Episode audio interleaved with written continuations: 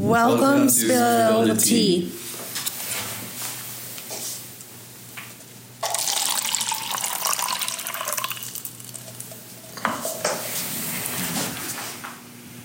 Starting in the 1950s, television in the United States dominated popular culture, which was crucial for the emergence of new forms of entertainment for different tastes, in which the presence of children as actors and artists became commonplace that continues to this day. And although there may be regulations, few were saved from going through the dark side of fame. Hi, my name is Nathaniel Teran, I'm Jordan Garcia. And I'm Christian Diaz. and today we will talk a little about this interesting and delicate topic, analyzing and delving into certain aspects of it, using it as a basis the story of two people who were very influential in popular culture. What TV shows did y'all grow up to watch? Um, from what I remember, I used to love watching um, the Mickey Mouse because I, I used to be a real big fan of Disney, and but SpongeBob took the number one pick because, like, I remember it started in the nineteen it started in nineteen ninety nine, and but I was born in two thousand five, but my uncle he grew up watching that, so he introduced me to that show. And as soon as I watched the very first episode, I was like, I need to watch this more. This is this is very interesting. It's funny, and the humor overall was beyond what I imagined in a show. And with it being a sponge character in the ocean, it seemed like a very creative idea. Favorite childhood artist? My favorite childhood artist, I think I didn't really have one. no, for real, like I didn't really have one, but because I, I just used to spend a lot of time watching cartoons and watching TV shows. I feel like Nickelodeon and Disney is like a was like a big part of my childhood, so I didn't really like had an artist to listen to like when I was a kid. I just took care more like about the cartoons and the I think the the lives of these celebrities developed well over the years. I think Hilary Duff out of all of the bunch. So Britney Spears, Jamie Lynn Spears, Christina Aguilera, and Justin Timberlake, Gos- Ryan Gosling. They started at a very, very young age. Um, Britney Spears, Christina Aguilera, Justin Timberlake, and Ryan Gosling was at the Mickey Mouse Clubhouse at, in the 90s. Have y'all ever watched it? I didn't really like. I, I didn't. Well, it wasn't my generation. Ended, it kind of ended in, in the 90s, but there's a Mickey Mouse. It's not cartoon, the one that y'all used to watch. Oh yeah. It's a totally different everything. So they started at a very young age, very young. So they had to grow up really, really, really fast. And then throughout growing up and everything, when Britney and Christina was a teenager, there were a bunch of rivalry and everything against each other. Which one's better? Which one's better and everything? And then Britney Spears is such a sweetheart and everything. She's easily, easily manipulated. So she's giving and everything. She just she's so naive about it. And then she was married, and then they got divorced. They actually had two kids and everything. And all her exes treated her wrong, and she's she had a bunch of mental breakdowns with shaving her head. It's pretty sad. And then Christina Aguilera, she dealt with her issues as well and Jamie Lynn Spears and her family manipulated Britney Spears with guardianship and everything. And now she had her fr- now Britney has her freedom and everything, and everybody's worried about what's going on now because Britney Spears actually wrote a book, a memor and I say a memoir book and everything. She told all the truth. I believe you can buy on Amazon and everything. It's pretty pretty sad. Have you all ever read the book yet? No, I haven't. Oh, sorry. You go. No, um, because I didn't grow up listening to Britney Spears album. I'm more of a Michael Jackson fan.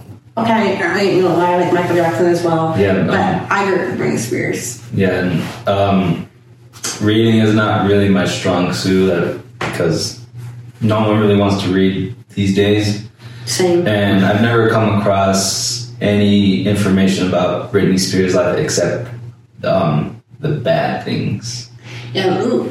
Thing is, a lot of situations like you just hear about the bad things, but a lot of people don't even understand the truth of it. So it's kind of sad.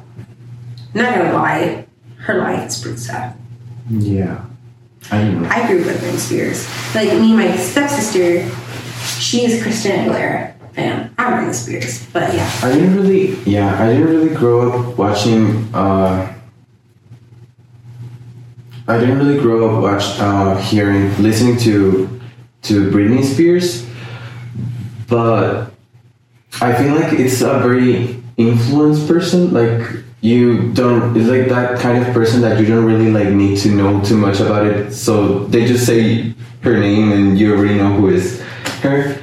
And I I listened to some of her, her songs and are actually kind of cool songs. Too. There's also a podcast person who does it. Also, does podcast actually on a podcast and also on YouTube podcast. It's called Sloan. And he exposes celebrities, he even Britney Spears drama. Yeah, like And then another topic we need to talk about is um, the guy from Home, Home Alone. Oh yeah. In other hand, we have Macaulay Culkin, who is um, just like Britney. He was an actor that started at, at a very young age. He was five years old when he was in his first role, I think. And yeah, after that, his career like went just like up. He his first like main role was when he was 18, and he actually was working on two movies at the same time when he was eight eight years old, not, not 18, sorry.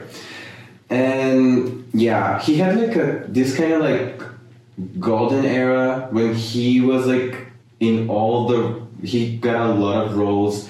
He was nominated for a Golden Globe and won an Academy Comedy Award over Johnny Depp with have you ever watched uh, uh how do you say that? Edward Scissorhands? That movie? that's my favorite movie. he won over Johnny Depp. Like he, yeah, and then he got a, his own animated show, and then he was like, uh, he acted in the in the nineties. He got this role in My Girl movie. Have you ever watched that? Yes, movie? that's my favorite It's, movie. it's a very good movie actually, and it's like very sad too. Well, he got a, that, like a main role, and he actually was best uh, paid than her the protagonist, who was a girl. The, the co-star? Yeah, he, he got uh, Interesting. he got a million dollars like paid for that role. And as a kid, how? Yeah. how- What, is he, what is he supposed to do with that money? I don't think he even has control over that. You know, his Yeah, parents. he actually became the first child actor to earn one million dollars. Yeah, You know, like Bella Thorne. Um, she worked as a Disney star and get more money to help Oh. the family. That's why a lot of parents um, push their kids to be famous so they can get money. Oh, okay. yeah. Imagine being the father of one of these kids with a million dollars. Like, imagine like your kid having more money probably than you ever will have, or something like that. I think it's that's very like interesting thing to analyze because I don't know, I don't know, but it's very easily easy for the parents to just you know mm-hmm. like abuse of those things probably like Yeah. their money and that. So going into the business industry of this type of uh, fame with Hollywood and uh, music and everything, people don't know on how it can financially affect them, especially if you're a young kid going into uh, maybe acting or music or singing, anything related to that. And with the amount of money, depending on how successful these kids become, uh, it's pretty much what you guys said on how, like, their parents are in charge of their kids' um, financial uh, dealings. Because their kids, they don't know how to deal with money. All they know is that they made it and they got lots of money. And with the kids entering this business, there's a lot of consequences that come with it.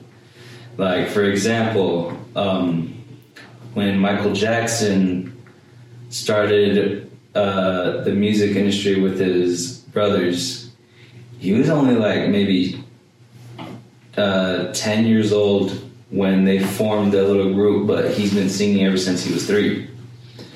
And since the Jackson Five is known so well um, in the 70s with with their hit songs like I Want You Back, Red Robin, uh, those songs, their their dad, who was also their manager, they were he was very strict on making sure everything is precise and perfect and their singing is good.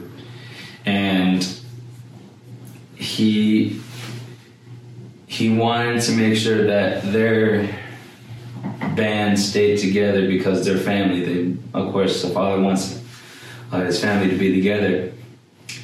But with Michael Jackson, he wasn't even a teenager yet, so he he didn't have an actual childhood because he's so busy with singing, dancing, and all of that. So he never had time to like go to school because he actually went to a private school. Um, he didn't have time to go to the playground, go to the amusement park, or go to just play with other kids because he had to grow up like that at the age of 12 years old.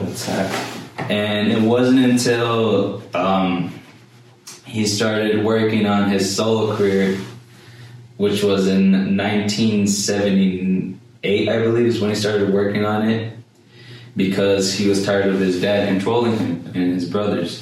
So he wanted to uh, go out on his own. And of course, when he released his Off the Wall album in 1979, that became so successful that he actually signed a, a contract with uh, for a record deal so that his dad couldn't um, take control over him. And that's when that's the business part of growing up and making your own choices. And that's what with kids entering this business, it's very hard for them to make their own decisions. And if they do have the choice, they need to grow up on their own, even though they're still adolescents. And that is very hard for other people to understand. But eventually, as more children enter this type of business, the older generation can help them understand that if this is what you want to do, you're gonna have to know this, expect this, expect this from that person, expect that from that person. And I believe that if that works, we can make sure that these kids are healthy enough for this type of category. I think the Olsen twins, um, they signed. Um, I think the Olsen twins is like they signed something when they were little, so it won't mess them up. But they did make kind of crazy when they get older, though.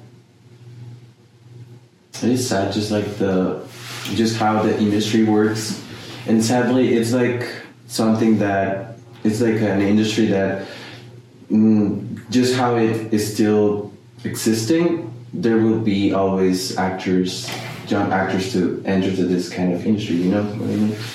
And yeah, it's just something that is going to be is still going to be there for a long time. After decades, like Britney and Macaulay Culkin, many, many children have achieved fame, but at the cost of their physical and mental health. The pressures of the industry and of their own parents attacked their innocence, and they became another victim of the world spec- and the spectacle and the problem it brings.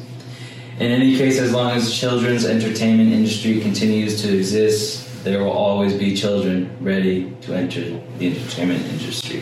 Thank you to the listeners to listen to our Spill the Tea podcast. And thank you for our sponsor Coca Cola for sponsoring this video.